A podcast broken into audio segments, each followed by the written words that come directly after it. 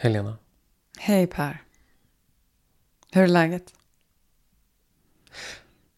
Bra. Jag har semester. Det tycker jag väldigt mycket om. Igår så gick jag och, och mediterade och drack te i typ en och en halv timme på morgonen. Första jag gjorde. Och sen så gick jag in och åt frukost. Och sen så hade vi lunch och så gick jag ut och sov. Jag har gjort i ordning hönshuset till att bli en liten så här medit- meditationsstuga slash skrivarstuga slash sovrum som vår äldsta son sov i i natt. Han sov som en stock sa han. Mm. Men det är ett hönshus som aldrig haft höns i sig, tror vi. Det, nej, det har inte haft höns. i. Nej, Det det har så bara... det, är, det är inte gammalt hönsbajs och sånt som ligger där. Nej. Jag var förberett för att vara hönshus, men det, är inte, Mhm. det har inte varit någon höns där. Så äh, men jag, jag tycker om att ha semester och jag tycker om att bara promenera i vår trädgård och titta på blommor och insekter och vi har ju en ganska vildvuxen trädgård. Det är ju många olika typer av blommor och sånt som finns här. Mm. Så ja, det, det är kul tycker jag. Jag gillar det. Och sen så är jag lite nervös för att, dagens ämne som vi ska prata om. Mm. Ja, vi ska prata om bland annat biodling har vi tänkt. Och sen vet vi inte riktigt vart vi hamnar. Men biodling som en del av temat människans relation till naturen, eller hur? Ja, någonting sånt. Och du är anspänd Eh, för att... Därför att det jag kanske kommer att säga går emot ehm, en del av den gängse normen kring hur man ska odla bin. Och att det finns ganska starka konventioner kring vad som är rätt och fel. Som jag tror kanske inte alla vet om. Och det är väl lite grann därför som jag skulle vilja göra eh, ett, ett sånt avsnitt som handlar lite grann om det. Mm. Men berätta lite om din erfarenhet av biodling. Det började när jag var föräldraledig. Med mitt andra barn. Och då... ehm, Då behövde du ett projekt. jag behövde ett projekt. för att jag eh, blev så otroligt rastlös av att eh, bara vara hemma. Och ta hand om barn. Vilket jag egentligen kanske bara borde ha gjort. Men nu blev det så i alla fall. Och jag- byggde bikupor i vardagsrummet och så. Ehm, och sen så åkte jag på någon kurs. ehm, men jag tror att eh, jag, jag började med en sån här horisontell topplistkupa. Topplistkupa, Ja, vet det- folk vad det är? Ehm, en topplistkupa är alltså en kupa där man har lister som bina bygger fast sina vaxkakor på. I konventionell odling så har man ramar med färdigstansade vaxkartor som man sätter in i ramarna. Med, eh, och då kan man välja olika mått på cellerna. Och så bygger bina efter de cellerna. Och i topplistkupa då så bygger de eh, efter eget huvud. Jaha, det har inte jag fattat. Alltså att det själva liksom hur de bygger cellerna är mallat i den konventionella. Ja, Jaha, det har inte jag fattat. och då kan man eh, till exempel eh, ha större celler för att man ska få bin att bli större och att, man, att de då kan dra in mer nektar och öka produktiviteten. Mm.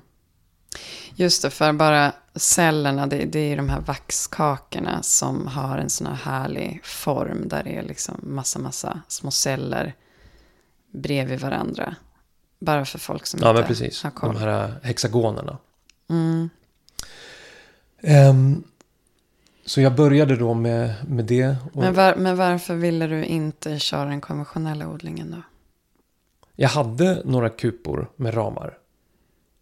Som, som jag köpte för att sen jag skulle föra över till topplistkupa. Så hade jag också kupor med ramar. Så jag har testat väldigt många olika typer av mm, kupor. Och, Ehm, men ju mer jag höll på med det, desto mer var det någonting som... Eh, eller för det första så var det ju otroligt berusande nästan. Att gå in och öppna en bikupa. Och, och titta på eh, när de arbetar och känna. Det, det, är som en speciell doft i bikupan. Och, och den doften är nästan, ja men den är nästan beroendeframkallande. Den är, den är nästan som berusande. Alltså. Men det här med att öppna, det är de konventionella som man kan öppna, eller hur är det? Mm. Ja. Um, eller det, man kan väl öppna alla på sätt och vis. Mm. Um, men, men, de konventionella ramkuporna, de är byggda för att man ska kunna plocka ut ramarna och kunna ja, mm. uh, ta honung och att man ska kunna kontrollera var drottningen är. Och, um, och i, när, när vi säger konventionell odling, då får man ju tänka också att det är en skala. Det är inte alla odlare som gör uh, allting som vi kanske pratar om, utan det, det ja, det är en skala helt enkelt. Men en grej som man gör i konventionell odling det är ju att man vingklipper drottningen. För att hon inte ska kunna flyga iväg. Det är en sån grej. Och sen så målar man en, man har gjort det förr, det kanske börjar mattas av lite grann. Men att man målar en liten prick på henne så att man lättare ska kunna hitta henne. Och sen så eh, brukar man byta ut drottningen. Vilket betyder alltså att man i biodlarmun så brukar man säga att man nyper henne. Alltså att man dödar henne och sen tillsätter man en ny drottning. Vilket... Och varför gör man det? För att öka produktiviteten. Därför för att hon är för gammal? Ja, för ja. att produktivitet, eller, ja, produktiviteten går ner. Eh, efter ett tag. Och... Eh, mm, Ja, då byter man ut drottningen. Vilket man kan se som en, typ en organtransplantation. Det är en ganska stor grej. Men jag menar, jag tänker så här, du, du var väl, eller hur var det, när du började med biodling, du var, från, du var ju från början, vad var det du var intresserad av? Du var ju inte intresserad av att producera honung, det var ju snarare någonting annat. Jo, jag hade en, en liten idé om att jag ville kunna sälja honung. Okej. Okay. Mm. Men när jag gick in och tog honung så visade bin att de var inte helt nöjda med det. Mm. Vilket gör att jag behövde ha en bidräkt på mig. För mm. att inte de skulle sticka ihjäl mig. Um, så de, de signalerar ju liksom att det här, det här är viktigt för oss. Mm. Uh, och vi vill inte att du tar den här honungen. Och man brukar säga uh, arg som ett bi. Men min erfarenhet av de bin som jag har mött är att de blir arga när de blir rädda. Mm. Eller när de behöver skydda, skydda sin... Sin mat. Sin mat, alltså sin överlevnad. Mm. Så nu tar inte jag någon honung längre. Jag har inte gjort det på ganska länge. Utan jag låter dem få ha sin honung i fred. Bara när, när, de, när de dör så kan du ta honung. Ja, den honungen ja, som finns kvar. Precis, precis för det, är, det, det, har jag lärt mig att eh, konventionell, eller när man då tar honung så ger man dem socker istället som mat. Mm. Uh, men det är ju inte det, det, är inte det de föredrar.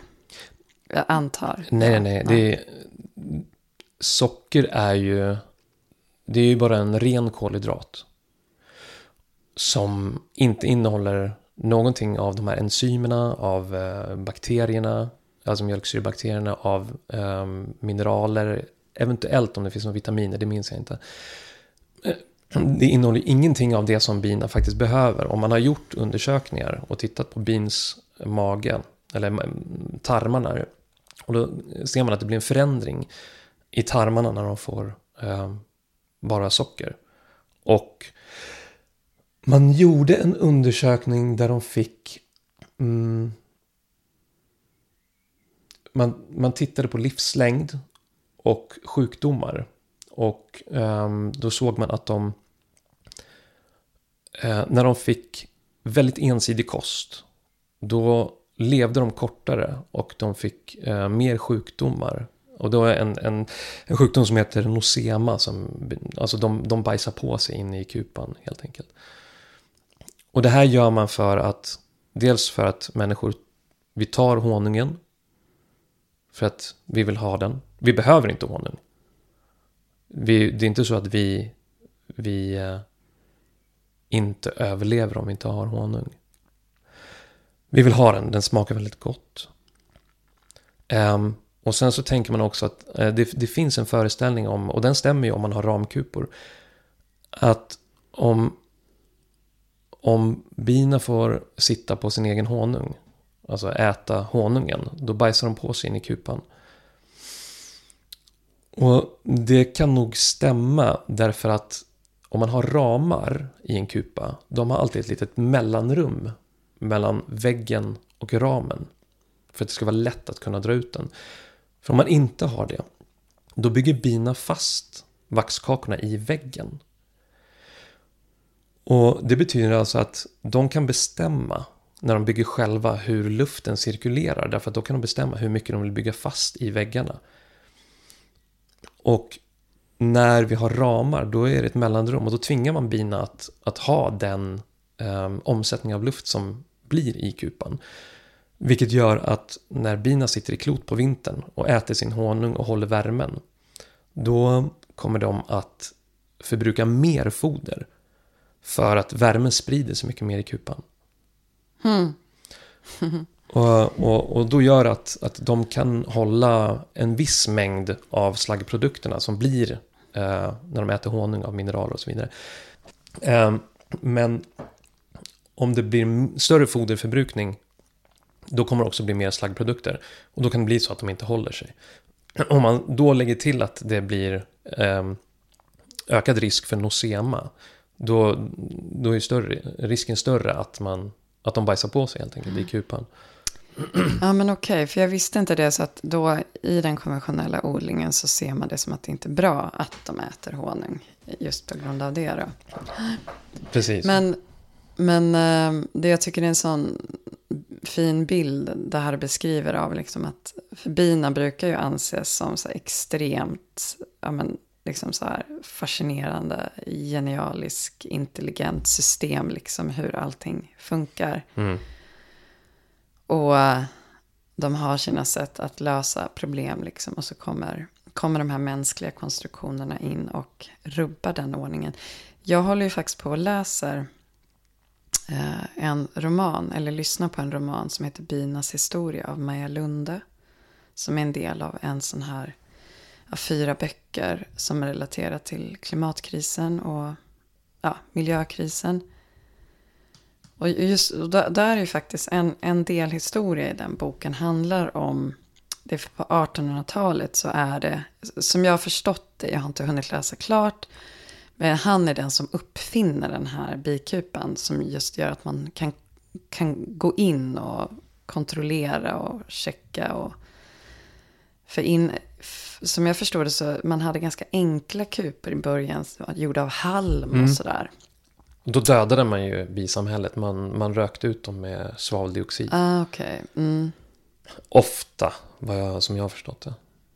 Men jag tycker det är så intressant och, och jag har ju lärt mig en del av dig i och med biodlingen. Men alla de här grejerna som, som jag är uppvuxen med. Ah, biodling, honung, men också, jag tänker också på liksom andra typer av jordbruk och industrier och mjölkproduktion och sådana saker. Just det här, det är så mycket som de flesta inte vet om hur det går till. Liksom. Vad, vil, mm. Vilka ingrepp man måste göra och någon, det, det mått av våld som man liksom eh, utövar mot, mot djuren. Eh, för att kunna framställa då det som man är ute efter. Mm. Och den här boken jag läser, där är det en annan delhistoria är ju utspelas i nutid i USA. Bland bi, bifarmare och, heter det så, bi, biodlare, storskala. Och där, det visste jag inte heller om, just det här. Att, att man då förflyttar bikuper med långtradare så att de ska liksom kunna komma till eh, odlingar som man vill pollinera och ja, just det här hur man verkligen suger musten ur binas, ja det arbete de kan utföra för människan. Som, mm. som då såklart är väldigt stressande för dem. Ja, precis. En variant av det som, som görs i, i konventionell biodling i Sverige är ju att man, eh, man har inte en konstant kupvolym. Utan man lägger på tomlådor för att de ska fylla på så mycket honung som möjligt. Och att um, så i, i naturen så föredrar bin en volym på någonstans mellan 30 och 50 liter. Medan om man tittar på hur stor volym det blir i bikupor eh, där man bygger på så kan det bli kanske uppåt 150-200 liter. Eh, och, och det är hela tiden då, det blir ju faktiskt en stress för att de behöver fylla på förråden inför vintern med honung. Det är det primära. Om det hela tiden är lite tomt, om det är ett Mm. tomrum ovanför, då behöver de fylla på det. Mm. Och, eh, men det som händer om, om kupvolymen är konstant, då om vi har till exempel en kupa på 30 liter, då fyller de den väldigt lätt. Eh, så att de är, jag har en, en, Då en kan de chilla sen. Ja, eller de gör ju inte det, utan allting de gör är effektivt och, alltså de gör ingenting i onödan, eh, alltså de är experter på att överleva. Och, och eh, alltså och optimera sin överlevnad. Så det de gör då, det är att de städar och fixar och donar i kupan. Jag, jag var ner och tittade på en kupa som jag har, som eh, volymen är 24 liter. Och den har alltså eh, jag, jag åker dit och kontrollerar den och tittar eh, och sen så har jag ett litet fönster bak till som jag kan titta in. Eh, men den kupan har inte jag gjort någonting med. Det här är fjärde sommaren. Och den får svärma som den vill. Och det var fortfarande, eller den har svärmat och jag, jag har sett till så att svärmen fick en bostad. Och det var fullt med honung. Och det de gjorde då, det var att de höll på att putsa varandra. Mm. och, och och det, det är en bra sak. Därför att det finns en, eh, ett invasivt kvalster som heter varroa. Och um, varroan um, kan sprida sjukdomar om det blir för hög densitet av dem i en kupa i ett samhälle.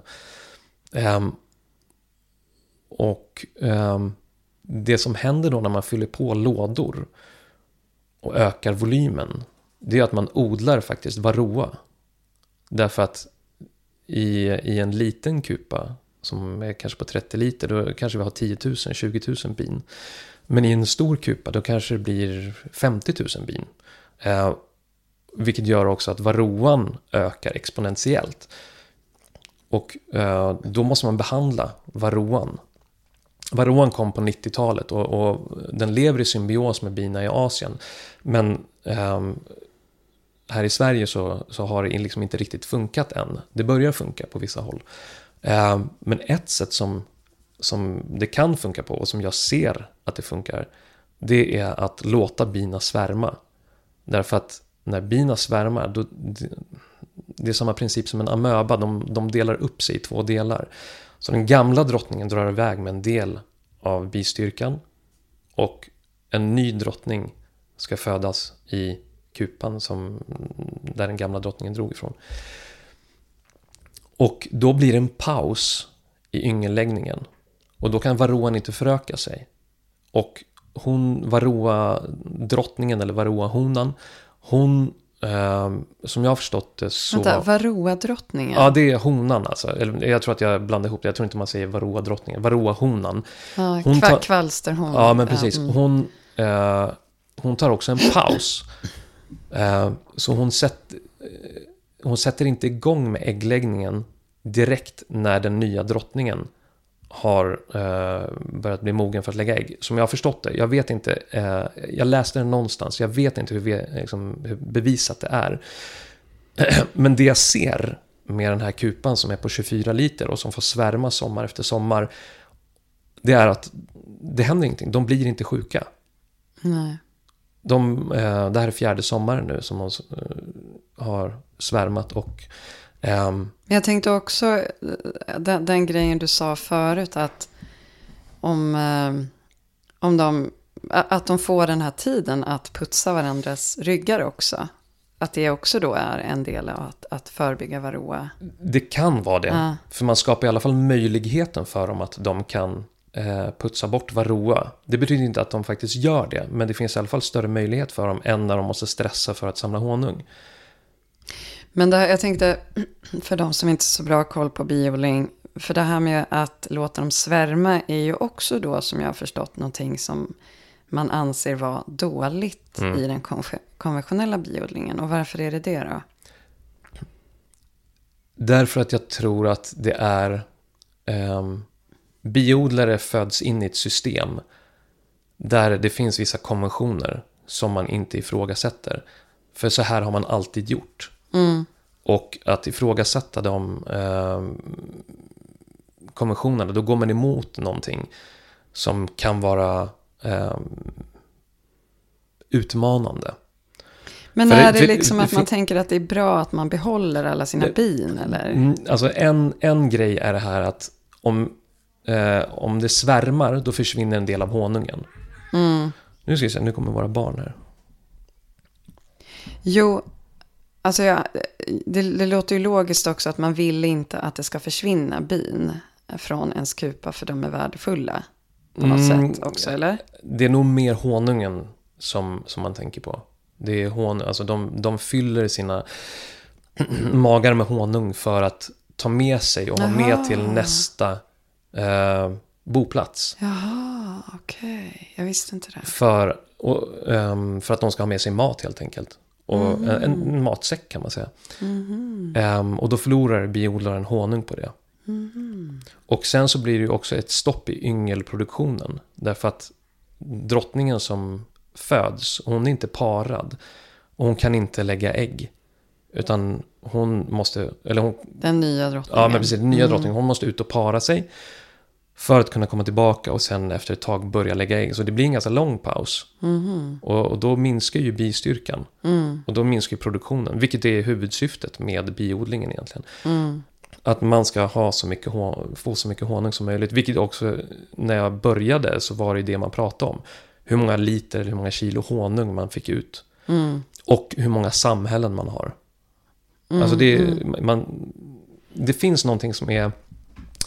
Som jag tror att vi projicerar vår, vår, vår syn på det här med livet och döden på bina. Därför vi vill till var, varje pris hålla ett, ett samhälle vid liv, en superorganism. Så, som man kallar det för. Det, det är jätteviktigt att man håller det, det vid liv. Och om jag har 22 stycken samhällen, då är det jätteviktigt att jag fortsätter ha 22 samhällen. Men i naturen, så bina ska dö. Det är liksom, det sker en föryngring hela tiden av att bina dör av. Ja, och att hela samhällen dör då. Ja, det viktiga är att populationen överlever. Och det är avhängigt av svärmandet. Och det finns, det är någonting i det här med, jag, jag har tänkt på det, att det finns någonting liknande i det här med att man förtrycker en organisms sexualitet eller fortplantningsdrift. Som, som jag tänker, alltså det, det liknar lite grann katolska kyrkan och Alltså det här man, man förtrycker, det, det, det är någonting som inte är konstruktivt i det. Och ehm, det man gör blir ju också att man håller liv i en viss typ av gener som är av människan bestämd. Det är inte naturen och miljön som gör att eh, generna, eh, vissa typer av gener får vara kvar. Utan det är gener som människan bestämmer. Mm.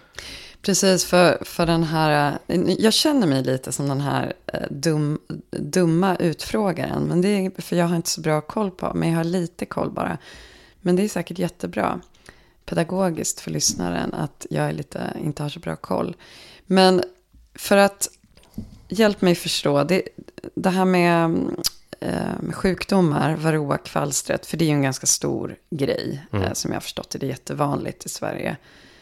Eh, som gör att bisamhällen dör och då eh, bekämpar man varroan med någon slags grej. Timjan vet jag att du körde med, nå- någon slags timjan. Eller vad var det? När, när jag behandlade så Ja. då testade jag med, eh, då är det timjan, ehm, alltså tymol kallas det för. Ja, just det. Och då är det jätte, jättestarkt, ehm, alltså timjan jag, tror att man pressar timjan och, eller någonting liknande. Jag vet inte hur tillverkningsprocessen går. Men det är alltså kristaller som, eh, som man sätter in i kupan. Då. Men ett problem då utifrån ditt och andras perspektiv, andra som inte är så in, i det konventionella, är ju då att man, man liksom hjäl, hjälper då de här bina att överleva som kanske egentligen inte är så livskraftiga. Att om de får dö, dö ut naturligt så, så stärks populationen egentligen. Mm. Då dör ju också den varroastammen som är, är i den kupan. Ja, eller, eller den... Man Eftersom brukar, man de, är, brukar pra- de är parasiter. Så de, Ja, men precis. Man brukar prata om en superorganism. Alltså en myrstack är också en superorganism. Alltså det, är, det är många individer som man kan se som faktiskt en individ. Ehm, så vi brukar prata om superorganism med, med någon som jag hänger med, som är sådana som mig. Ja, men det tror jag, det tror jag nog man gör, det även konventionellt. Ja, men det tror jag. Mm. Ja, men den här boken jag läser, den här 1800-talsforskaren, han, han pratar, de pratar om superorganism. Mm. Så det tror jag är vedertaget. Okej. Ja. Mm. Jo, nej, men mm, man förtrycker svärmlusten. Ehm, och, ehm, och ett problem som, som finns med det där också är att om eh, man som jag låter bina svärma, det är att svärmarna behöver ta hand, de behöver ju hitta någonstans att bo sen. För det, det de gör är alltså att de, de flyger ut och sätter sig i ett träd ehm, i en klunga. Och sen så skickar, eller så är det några spejarbin som åker ut och letar efter nya bostäder. Och sen så återvänder de och, och sen så eh, tar de ett beslut om vilken bostad som är bäst då och sen så flyttar de dit. Och ofta så hamnar ju svärmar i skorstenar. Även fast biodlare inte, eller även fast de kanske säger att det inte svärmar i deras bigårdar. Mm, Han som jag köpte mina första bisamhällen av, han sa att det, det har aldrig varit någon svärm som har gått från honom. Eh, med en stolthet i rösten. Eh, och om det då går en svärm och sätter sig i en skorsten så gör de det därför att det är det bästa eh, alternativet de har.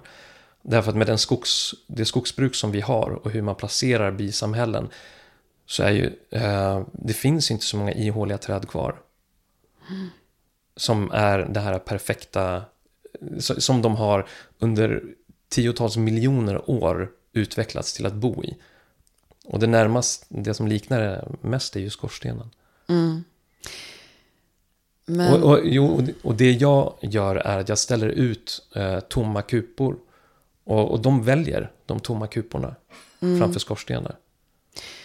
jag, jag var ju med om en grej för några år sedan när, när du hade, du hade en tom kupa här på gården.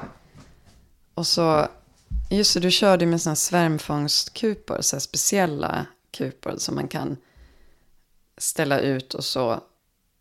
Eller hur var det? Du- Eller hur, om du hittar en, en svärm i ett träd, kunde det vara så, hur gjorde du då för att du skulle få i dem i, du kunde liksom få i dem i den här, Eh, ja, men precis. Eh, det är nog mer en, en... Tänker du på den här lilla lådan som jag... Ja.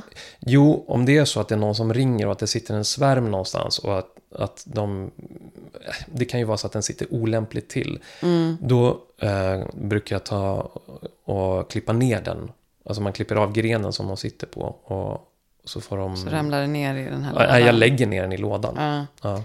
Men det var i alla fall någon gång du hade en sån här kupa med, och då, de behövde få ett hem. Och så ställde du den väl i närheten av en, en riktig kupa som, de skulle, som du gärna också kanske ville att de skulle välja. Men du respekterade deras valfrihet. Och så spände du till och med upp ett lakan så att om de skulle vilja bo där så skulle de liksom kunna klättra in på det här lakanet eller någonting. Och det var så, för då var jag hemma och jobbade. Och de, de tar ju ett tag på sig. Ganska så här förutsägbart liksom. Det händer ju inte direkt att de bestämmer här ska vi bo, ofta väl. Och det kan ju ta, jag vet inte, någon dag eller sådär i alla fall. Och, och, så, och så kollade jag ut genom fönstret när jag satt där. Ni var, du var iväg på jobbet. Och så såg jag liksom den här svärmen bara liksom rann in i den här kupan. Liksom de, de bara liksom flödade upp på det här utsträckta lakanet. Och jag såg att de liksom, okej, okay, nu har de bestämt sig. De ska flytta in det. Det var så häftigt alltså att se. Mm. Uh, ja.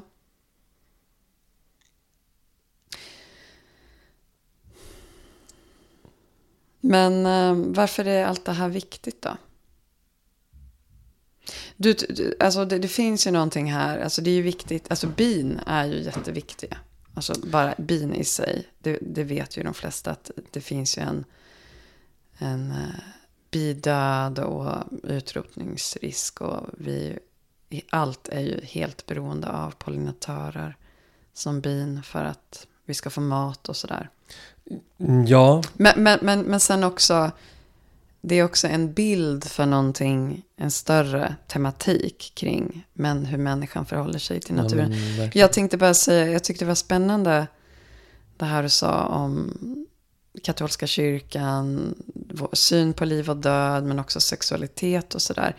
Men sen är det ju såklart också det här att väljer man att jobba med biodling så är det ju genom att sälja honung som man kan tjäna sitt uppehälle Alltså det, jag tänker det är viktigt ändå att ha den förståelsen för vilken situation biodlaren befinner sig i. Eh, och, och sen så måste man ändå kunna kritisera liksom det hela. Men, men det är ju ett system som, som man ingår i. Där det ja. Ja. Man behöver tjäna men, pengar. Men samtidigt, jag tror också att det, då, att det finns en föreställning om att, att man bidrar till biologisk mångfald om man köper mm. honung. Ja, just det. Och, mm. och den har väl börjat ruckas på lite granna. Men, men, det man får tänka på som är problematiskt är ju att ofta när det är eh, kommersiella biodlingar så är det ju, det är inte en kupa. Utan det är ju kanske 20 kupor som står bredvid varandra. Och, och så säg att det är, om det är 50 000 bin i en kupa och så multiplicerar vi det med 20. Det är, det är en enorm mängd bin som skulle man titta i naturen om det skulle vara så som det är i naturen, eller var i naturen, så skulle den densiteten inte eh, finnas. Och det skapar problem därför att det blir en, ett väldigt högt tryck från den här bigården på eh, naturen runt omkring. Vilket kan trycka undan andra pollinatörer. Mm. Eh, så, eh, och sen är det också eh, i, i naturen så är det ju inte 15 centimeter mellan varje samhälle. Utan det är ju långt mellan samhällena, det är flera hundra meter. Mm. Och när man har bisamhällen så här nära varandra, då ökar risken för sjukdomar. Därför att det sprids mycket lättare sjukdomar mellan dem. Biodlaren är kanske inne och gräver ofta och kanske inte rengör sina verktyg ordentligt. Kan sprida sjukdomar genom verktygen. Um, um, vad var det jag tänkte på?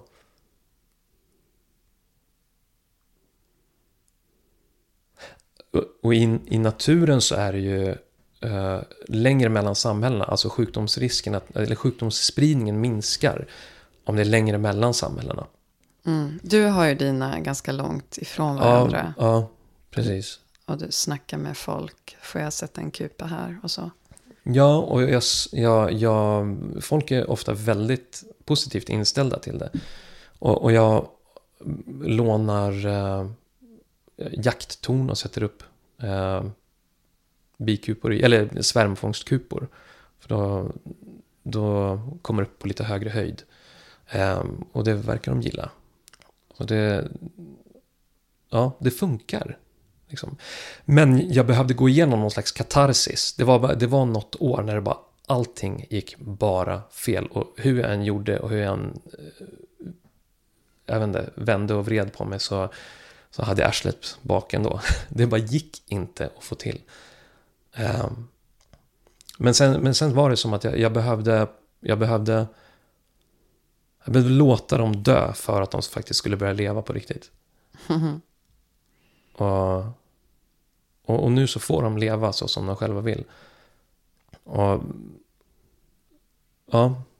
Mm. Och det, det, är ju fascinerande. Alltså jag älskar ju att sitta eh, framför en bikupa och jag tror att du gör det också. Eh, och bara sitta och titta på bina. Och, och det fina är ju att när man inte är inne och gräver i kupan då förknippar de inte ens eh, doft med ett hot. Så jag kan ju sitta, eller vi kan ju sitta 20 centimeter från flusteröppningen utan någon skyddsutrustning. Ja, men precis. Det är super, för du har ju också mer och mer att du inte har någon skyddsutrustning när du grejar med dem heller. Alltså jag grejer ju inte med dem. Nej, men, men alltså det är ju... Ja, men det är någon gång när du har liksom ändå gått iväg och ska göra någonting och så har du struntat i skyddsutrustning för att du känner att de, de är kompis med dig. Alltså jag har, om jag har plockat ner svärmar så tycker jag om att inte ha utrustning på mig. Därför att jag blir mycket, mycket mer försiktig. Och, eh, Ja, alltså, Mm. jag får mycket större närvaro i det jag gör. Mm, Och, och de är inte så... eh, De, de är inte aggressiva alls. nej. nej, men jag, jag tycker att det ja, jag, jag tycker att hela det här caset med biodling och bin och det, det är väldigt, det väcker väldigt många spännande teman liksom som, som har större relevans. Hur då tänker du? Ja, men bara en sån här sak som att man tänker att bin är arga. Eh, om, och det känns så här självklart att man ska ha massa skyddsutrustning på sig. Men egentligen så kanske det snarare har att göra med hur vi förhåller oss. Men också det här med liksom när, när, ja, när människan kommer in och rubbar ordningen som finns. Eh, en så oerhörd liksom, intelligens som finns, eller vad man nu ska kalla det i det här bioekosystemet liksom som de, de är. Och det, det finns liksom lösningar på problem som uppstår, sjukdomar och så vidare. Och så kommer vi med vår eh, vilja att utvinna, utnyttja, men också våra idéer om ja, liv och död som du säger och sådär. Och så stör vi. Jag, jag, jag tänkte nu på det här med covid. Och just alltså att man pratar om just det här med pandemier som ett, på tal om sjukdomsspridning liksom. Att pandemier är ett av de största hoten vi har idag. Och att en anledning är just hur vi håller på uh, exploaterar naturen och går in i områden där vi inte har varit och där det finns en, en balans, en ordning och så, eh, och så hoppar virus över från djur till människa och så blir det lite kaos. Det är ju, det är ju inte så konstigt egentligen, för det, är egentligen samma princip som med biodlingen i en stor bigård. Att vi har, eh, har man 10 000 kycklingar i ett stall eh, så är ju risken ganska mycket större än om man har fem stycken på en gård hemma. Att det sker en, eh, en smittspridning av sjukdomar. Mm. Ehm, eller grisar. Alltså grisar används ju, eh, sätts ju liksom i ett litet utrymme. Allt som oftast. Eh, de kan vara så här 8-10 grisar på typ så här 10 kvadratmeter i sex månader och sen så skickas de till slakt. Alltså att, att ha den, alltså densiteten av individer, eh, en sån hög densitet, det skapar problem. Därför att det, det, man går emot någonting som är, eh, som är naturen. Det är liksom inte menat att vara så. Hur vi än vill att det ska vara så. Och hur vi än tänker att vi gör det för en bra sak. Eller hur vi än motiverar det. Så jag tror inte att det går att komma ifrån att vi skapar våra egna problem. I hur vi förhåller oss till naturen. Mm. Den, äh, den tredje såna här parallellhistorien i den här romanen, Binas historia, där är det i framtiden i Kina. När alla bin har dött ut, som jag har förstått det, på hela jorden. Och då jobbar folk med hand på, att handpollinera. De eh, klättrar upp, de jobbar 12 timmar om dagen i, uppe i päronträd just på det här stället. Och penslar eh, pollen på eh, blommor, eller hur? alltså gud, jag är så dålig på sådana saker. Det- just det, på tal om naturen så är det intressant där också. För att de, jag tror att de har hö, hönsfjädrar. Och de provade väldigt mycket med någon slags syntetisk fjäder, men det funkar inte. Det Mm. funkar bara med så här, naturliga fjädrar. Det Mm. tyckte jag också var lite intressant.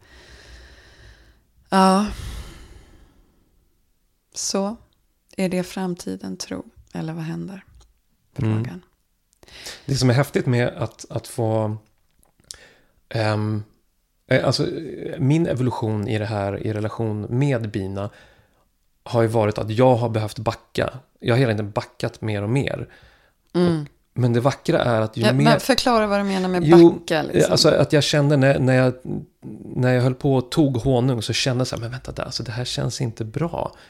Det, det känns inte bra, de vill inte att jag ska ta den, uppenbarligen. Eh, och det arbetet som de har lagt ner, eh, alltså det, jag kände, det kändes inte rätt att ta någonting, för det var inte mitt att ta.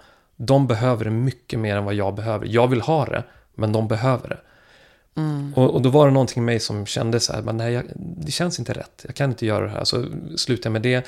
Och sen kände jag så här, men alltså hålla på att stoppa in massa kemikalier i, i den här superorganismen för att jag ska liksom hålla dem vid liv för att någonting så här. Och, eh, alltså att backa från det och sen så att lita till att okej, om jag håller kupvolymen konstant, om jag håller långt avstånd, om jag tillåter dem att svärma, om de får sitta på sin egen honung och använda den som foder och låter dem vara och bara våga ta det steget. Då händer det någonting och då, Mm. då klarar de sig själv. Och det intressanta är att populationen går ju hela tiden upp och ner. I, i höstas så hade- var det tio samhällen som jag ansvarar för. Och sen så var det flera som svalt ihjäl. Så det var tre stycken på våren. Och nu så har det ökat. Och så, det går hela tiden och det är som det ska. Mm. Som Tranströmer säger. Ja. Och just att det här med det jag skulle komma Släppa till. kontrollen lite. Verkligen släppa kontrollen och, och våga låta dö. Mm. Att inte hålla liv i individer med eh, dåliga gener. Till exempel. Och ju Det- det mer där, jag det backar. Där, det där lät, du får, får inte översätta det där till mä- mänskliga Nej. planet bara. Men, men alltså så här, vi håller ju liv, om man hela tiden håller liv Mm. i samhällen eller superorganismer som egentligen skulle dö, men man ger dem sockerlösning för att de ska klara vintern. Då håller man ju liv i någonting som inte är anpassat för den miljö som de är i. Mm. Och jag applicerar absolut inte på människor, eller, alltså, utan nu pratar vi om, om bin. Men ju mer jag har backat och ju mer jag har levt tillsammans med bina, desto mer närhet har jag fått till naturen. Mm. Alltså jag älskar att bara gå runt och titta på blommorna. Eh, gräslöken som har liksom blommat under någon vecka. Med sån här fantastisk lila lyster. Och som nu har liksom börjat falna. Och så är det någon annan blomma som tar vid nu. Och bara vara i, i Mm. årets kretslopp. Jag har fått en mycket, mycket närmare kontakt med naturen. Mm. Eh, och, och se vilka blommor som, eh, som blommar när och vilka bin, eller nej, ja, vilka blommor som bina dras till. Mm. Men också andra eh, insekter har, har jag fått ett intresse för. Eh, som humlor och getingar. Och bara iaktta dem. Och de är ju släkt med bina, honungsbina. Eh, men de har utvecklats på ett annat sätt. Men jag tycker, det, jag tycker det har varit fint att se din process. Och det, du har ju den här känsligheten som kanske alla människor har. Jag vet inte, fast den, den är avtrubbad. Men, men det är fint att se hur du liksom, när du är i kontakt med din intuition, vad som känns rätt. Så, så att, att det vägleder dig på något sätt. Och, och alltså att du på något sätt verkligen respekterar och ser bina. Och, och, och, och, som är, och, att, och tar, tar in feedbacken. Liksom. Okej, vad händer nu när jag gör så här? De blir arga. Hmm, vad är det liksom? Men det, det, det är väldigt fint tycker jag. Att det, det, jag tänker att det är väldigt fint att man kan bara låta sånt vägleda en och så kommer man att hamna rätt. Liksom. Alltså att vi, vi, vi är en del av naturen, vi har en förmåga att kommunicera med naturen runt omkring oss på olika sätt liksom. Och ta, ta till oss feedback liksom. Och om vi lyssnar på det så, så kommer det bli bra liksom, tänker jag. Problemet är att vi gör inte det oftast utan vi har våra idéer och, och scheman liksom för att det ska vara på något annat sätt. Så, som gör att, att ja, men, men det är klart man ska döda drottningen. Uh, att det blir någon självklar grej trots att det egentligen är en ganska konstig grej att göra. Liksom. Mm. Ganska våldsamt så. Jag tror en, en sån grej som gör att vi gör det svårt för oss själva, vi människor. Det är att vi har... Vi vill gärna göra saker. Vi vill gärna göra bra saker. Men vi har väldigt svårt för att avstå från saker. Att göra. Mm. Avstå från någonting för Nej. att någonting annat ska kunna få ta vid. Mm. Ja. Alltså så här, hur kan vi avstå från att ha en extra bil? För att kanske på något vis i alla fall när, när sista dagen har kommit för, för mig i mitt liv. Att jag kan bara känna så, ja men jag försökte i alla fall. Mm. För att mina barn skulle kunna ha en bättre plats att bo på. Mm. Även om det kanske inte gjorde någon som helst skillnad så var det ändå så, ja men jag gjorde det jag kunde. Och jag kan liksom, det kan jag ta med mig in i graven. Att, även om det inte gör någon skillnad så. Um, Ja, och kanske inte göra utan icke-göra är mm. ofta det som vi behöver. Det, det, det där, är det svåraste. Där, där, tror jag det finns något djupare i den här, det här caset med bina. Liksom att, att det här hur du på något sätt, det handlar om att göra mindre. Mm. Låta vara, alltså någonting gör det ju.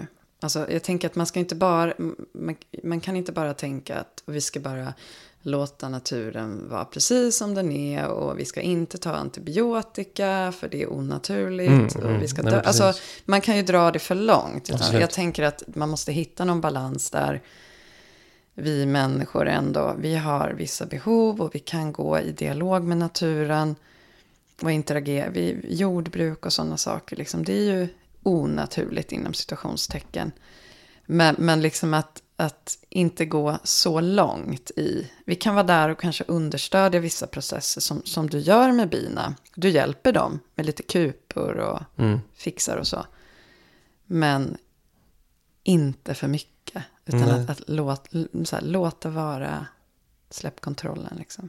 Men jag tänker att det finns så mycket identifikation med, eh, med sånt också. Eh, men, som med köttätande och manlighet. Alltså rör inte min stek. För att det, alltså det, alltså jag tänker att det, det här, att avstå från någonting är också inte bara att avstå från själva saken man avstår från, utan det är också en del av ens identitet. Mm. Att vara biodlare, jag är biodlare. Mm. Det, på något vis så, så, ja, så skapar man identiteter som man, som man känner sig alltså, som kanske baseras egentligen på att man, man behöver hitta en plats i världen. Ja, och det tänker jag verkligen att man ska ha respekt för också. Alltså tänk, tänk liksom som, som en av de här gubbarna i romanen jag läser. Han är biodlare, det är liksom en lång kedja, generationskedja av mm. biodlare. Mm. Och det är liksom så starkt, det här är rätt, det här är gott, det här är det. Alltså, Självklart blir det existentiellt utmanande om man, nej, allt, det här är fel så som ni gör liksom. Mm. Så att man också har förståelse för det. Eller det, har jag, det kan jag förstå att det blir så. Okej. Okay. Ska vi um, nöja oss? Ska vi säga så? Ska vi säga så?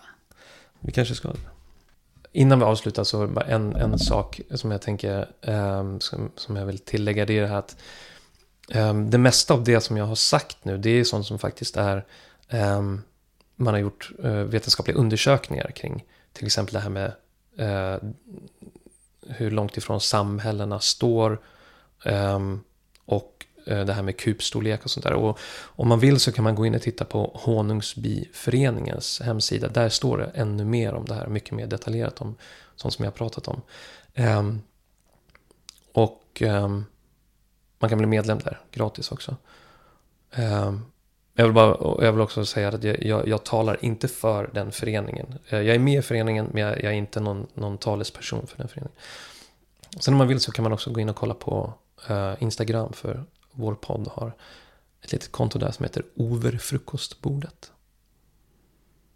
Mm, du börjar bli bra på det här nu med lite reklam också. Ja. Hej då! Hej då.